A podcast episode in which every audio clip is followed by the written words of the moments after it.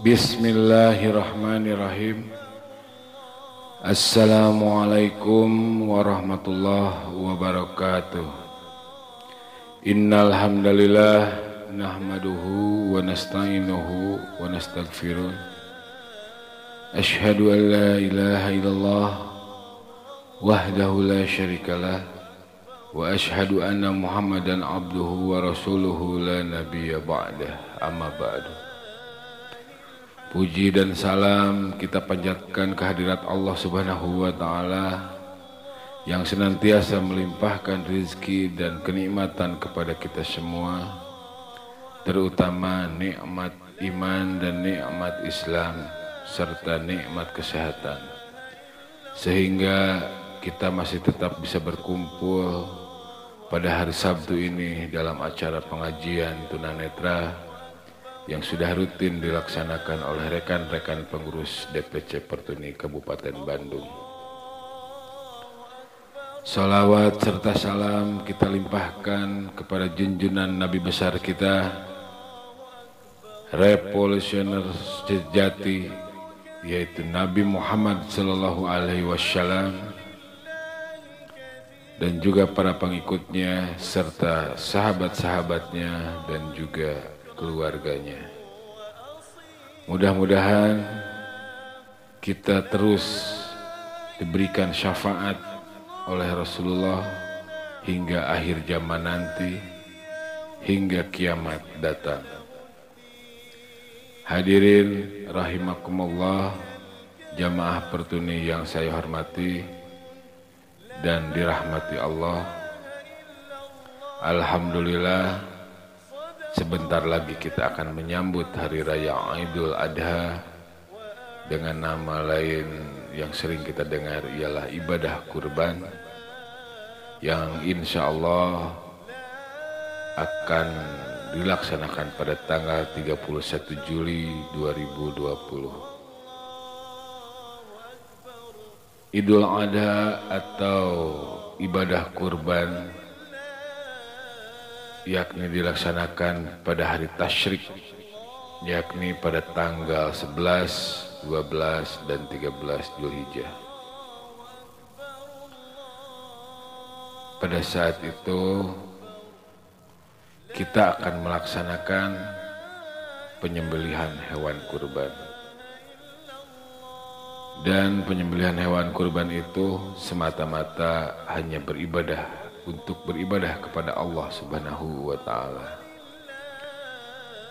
Seperti yang telah diriwayatkan Allah dalam Al-Qur'an, kisah Nabi Ibrahim alaihissalam dalam suatu malam menjelang tanggal 8 Julhijjah Nabi Ibrahim alaihissalam bermimpi Allah memerintahkan kepada Nabi Ibrahim dalam mimpinya untuk menyuruh menyembelih anak kesayangannya yaitu Ismail. Pada mimpi yang pertama Nabi Ibrahim alaihissalam sangat bingung dan sangat kacau pikirannya sebab ada keraguan dalam hatinya apakah ini benar-benar perintah Allah ataukah perintah syaitan. Pada kejadian mimpi yang pertama, sebahagian kaum muslimin memperingatinya dengan melakukan saum sunnah yaitu saum sunnah tarbiyah atau saum sunnah perenungan. Pada keesokan harinya Nabi Ibrahim alaihissalam kembali bermimpi Tepatnya pada malam hari menjelang tanggal 9 Julhijjah, beliau bermimpi kembali dan Allah menyuruh kepada Nabi Ibrahim alaihissalam dalam mimpinya untuk menyembelih anak kesayangannya yakni Ismail. Setelah mimpi yang kedua, Nabi Ibrahim alaihissalam tidak ragu lagi bahwa benar-benar Mimpi itu ialah mimpi yang dikirim oleh Allah dan dijadikannya wahyu dari Allah untuk menyembelih anaknya yaitu Ismail. Pada mimpi yang kedua itu kejadian mimpi yang kedua dijadikan oleh umat muslim dan diperingati dengan melaksanakan saum sunnah yang dinamakan saum sunnah Arafah yang dilakukan pada tanggal 9 Julhijjah. Jamaah pertuni yang saya hormati dan dirahmati Allah. Pada tanggal 10 Julhijjah, Nabi Ibrahim beserta istri Siti Hajar dan juga Ismail hendak pergi ke Arafah untuk melakukan perintah Allah. Di perjalanan banyak setan yang mengganggu, menggoda, yang ingin berniat untuk membatalkan rencana Nabi Ibrahim alaihissalam, tetapi dengan keimanan dan ketakwaan yang sangat kuat, Nabi Ibrahim alaihissalam dan keluarga tidak tergoda oleh setan dan tetap dengan perintah Allah akan menyembelih anaknya. Setelah datang di Arafah, Nabi Ibrahim siap-siap akan menyembelih Nabi Ismail. Karena kecintaan keluarga mereka kepada Allah, keimanan dan ketakwaan mereka kepada Allah. Sewaktu Nabi Ibrahim akan menyembelih Nabi Ismail, Allah menggantikan Nabi Ismail dengan seekor hewan kurban, dengan seekor domba. Jamaah pertuni yang saya hormati dan dirahmati Allah Itulah sekilas riwayat Nabi Ibrahim Awalnya di mana ada ibadah kurban Hanya sedikit riwayat saja Dan untuk jenis-jenis hewan kurban yang syah untuk dijadikan hewan kurban Ada beberapa jenis hewan yaitu domba, kambing, kerbau, sapi, dan unta. Di, di mana jenis-jenis hewan tersebut ada klasifikasinya seperti domba yang berumur satu tahun atau dalam bahasa kerennya kalau yang sudah punglak untuknya boleh dijadikan hewan kurban. Yang selanjutnya kambing yang sudah berumur dua tahun atau sudah berganti gigi boleh untuk dikurbankan. Begitu pula kerbau dan sapi yang sudah berumur lima tahun serta unta yang sudah berumur tujuh tahun. Dan bila mana hewan kurban di antara hewan-hewan tersebut ada yang cacat atau ada yang sakit atau memang sakit dari kecilnya itu di, tidak diperbolehkan untuk dijadikan hewan kurban. Hadirin rahimakumullah jamaah pertuni yang saya hormati dan dirahmati Allah. Idul Adha atau ibadah kurban itu ialah sunat muakkad atau ibadah sunat yang dikuatkan. Jadi bagi rekan-rekan jamaah yang memang sudah berkecukupan atau mampu untuk membeli hewan kurban, segala untuk memberi hewan kurban. Sebab berkurban itu ialah perintah Allah. Dan bagi yang belum mampu membeli hewan kurban, mari kita memakan hewan kurban dari hasil orang-orang yang sudah mampu membeli hewan kurban. Hadirin jamaah pertuni yang saya hormati, mungkin sekian dulu tausiah dari saya. Semoga tidak puas dan mohon maaf bila banyak kata-kata yang salah dan banyak ucapan-ucapan yang salah di mana tidak ada kontak Arabnya, saya mohon maaf. Dan bila mana ada kekurangan dalam hal penyampaian tidak dapat dimengerti, saya mohon maaf. Dan bila mana nanti ada pertanyaan, silahkan boleh nanti bertanya. Bila saya bisa menjawab, saya akan menjawab. Dan bila saya tidak bisa menjawab, saya akan serahkan kepada Ustadz Dedi untuk menjawabnya. Terima kasih atas perhatiannya. Akhirul kalam. Wassalamualaikum warahmatullahi wabarakatuh.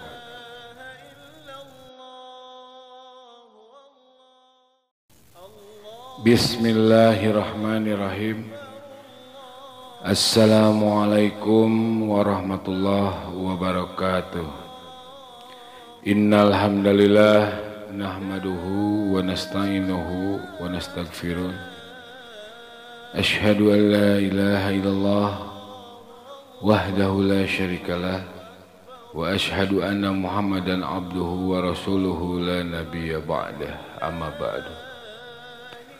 Puji dan salam kita panjatkan kehadirat Allah Subhanahu wa taala yang senantiasa melimpahkan rizki dan kenikmatan kepada kita semua terutama nikmat iman dan nikmat Islam serta nikmat kesehatan sehingga kita masih tetap bisa berkumpul pada hari Sabtu ini dalam acara pengajian tunanetra yang sudah rutin dilaksanakan oleh rekan-rekan pengurus DPC Pertuni Kabupaten Bandung. Salawat serta salam kita limpahkan kepada junjunan Nabi besar kita Revolusioner sejati yaitu Nabi Muhammad Sallallahu Alaihi Wasallam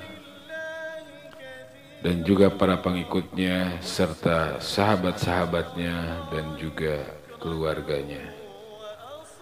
Mudah-mudahan kita terus diberikan syafaat oleh Rasulullah hingga akhir zaman nanti hingga kiamat datang. Hadirin rahimakumullah jamaah pertuni yang saya hormati dan dirahmati Allah. Alhamdulillah sebentar lagi kita akan menyambut hari raya Idul Adha dengan nama lain yang sering kita dengar ialah ibadah kurban yang insya Allah akan dilaksanakan pada tanggal 31 Juli 2020. Idul Adha atau ibadah kurban yakni dilaksanakan pada hari tasyrik yakni pada tanggal 11 12 dan 13 Julhijjah. Pada saat itu kita akan melaksanakan penyembelihan hewan kurban. Dan penyembelihan hewan kurban itu semata-mata hanya beribadah untuk beribadah kepada Allah Subhanahu wa taala. Seperti yang telah diriwayatkan Allah dalam Al-Quran, kisah Nabi Ibrahim alaihissalam dalam suatu malam menjelang tanggal 8 Julhijjah, Nabi Ibrahim alaihissalam bermimpi. Allah memerintahkan kepada Nabi Ibrahim dalam mimpinya untuk menyuruh menyembelih anak kesayangannya yaitu Ismail. Pada mimpi yang pertama, Nabi Ibrahim alaihissalam sangat bingung dan sangat kacau pikirannya sebab ada keraguan dalam hatinya apakah ini benar-benar perintah Allah ataukah perintah syaitan. Pada kejadian mimpi yang pertama, sebahagian kaum muslimin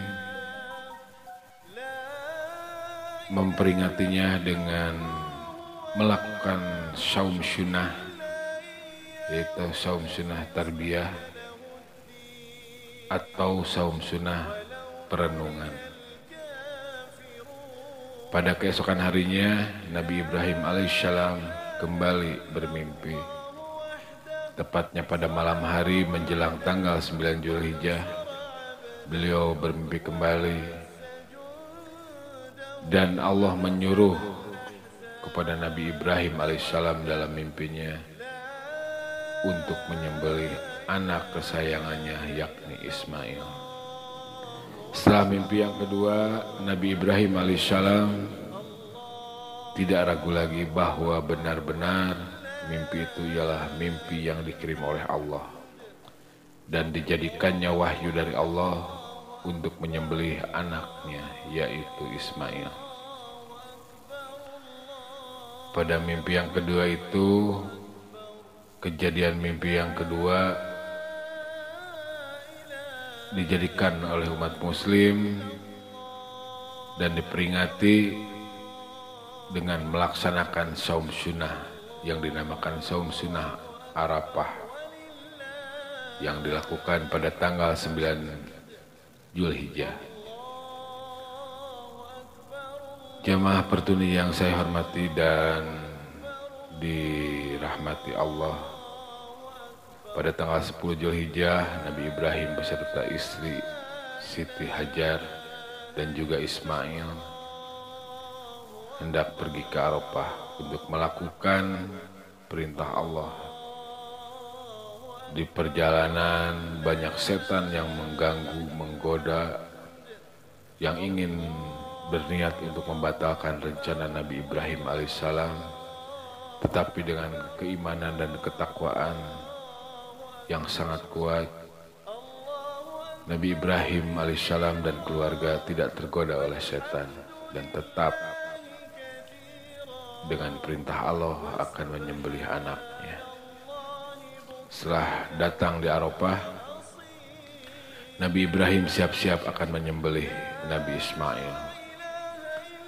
Karena kecintaan keluarga mereka kepada Allah, keimanan dan ketakwaan mereka kepada Allah.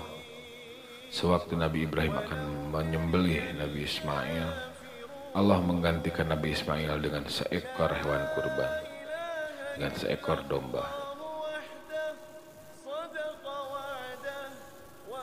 Jamaah pertuni yang saya hormati dan dirahmati Allah itulah sekilas riwayat Nabi Ibrahim awalnya di mana ada ibadah kurban hanya sedikit riwayat saja dan untuk jenis-jenis hewan kurban yang syah untuk dijadikan hewan kurban ada beberapa jenis hewan yaitu domba, kambing, kerbau, sapi, dan unta. Di, di mana jenis-jenis hewan tersebut ada klasifikasinya seperti domba yang berumur satu tahun atau dalam bahasa kerennya kalau yang sudah punglak untuknya boleh dijadikan hewan kurban. Yang selanjutnya kambing yang sudah berumur dua tahun atau sudah berganti gigi boleh untuk dikurbankan. Begitu pula kerbau dan sapi yang sudah berumur lima tahun serta unta yang sudah berumur tujuh tahun. Dan bila mana hewan kurban di antara hewan-hewan tersebut ada yang cacat atau ada yang sakit atau memang sakit dari kecilnya itu di, tidak diperbolehkan untuk dijadikan hewan kurban. Hadirin rahimakumullah jamaah pertuni yang saya hormati dan dirahmati Allah. Idul Adha atau ibadah kurban itu ialah sunat muakkad atau ibadah sunat yang dikuatkan. Jadi bagi rekan-rekan jamaah yang memang sudah berkecukupan atau mampu untuk membeli hewan kurban. Segala untuk memberi hewan, kurban. Sebab berkurban itu ialah perintah Allah. Dan bagi yang belum mampu membeli hewan kurban mari kita memakan hewan kurban dari hasil orang-orang yang sudah mampu membeli hewan kurban hadirin jamaah pertuni yang saya hormati mungkin sekian dulu tausiah dari saya. Semoga tidak puas dan mohon maaf bila banyak kata-kata yang salah dan banyak ucapan-ucapan yang salah di mana tidak ada konteks Arabnya. Saya mohon maaf dan bila mana ada kekurangan dalam hal penyampaian tidak dapat dimengerti, saya mohon maaf. Dan bila mana nanti ada pertanyaan, silahkan boleh nanti bertanya. Bila saya bisa menjawab, saya akan menjawab. Dan bila saya tidak bisa menjawab, saya akan serahkan kepada Ustadz Dedi untuk menjawabnya. Terima kasih atas perhatiannya. Akhirul kalam. Wassalamualaikum warahmatullahi wabarakatuh.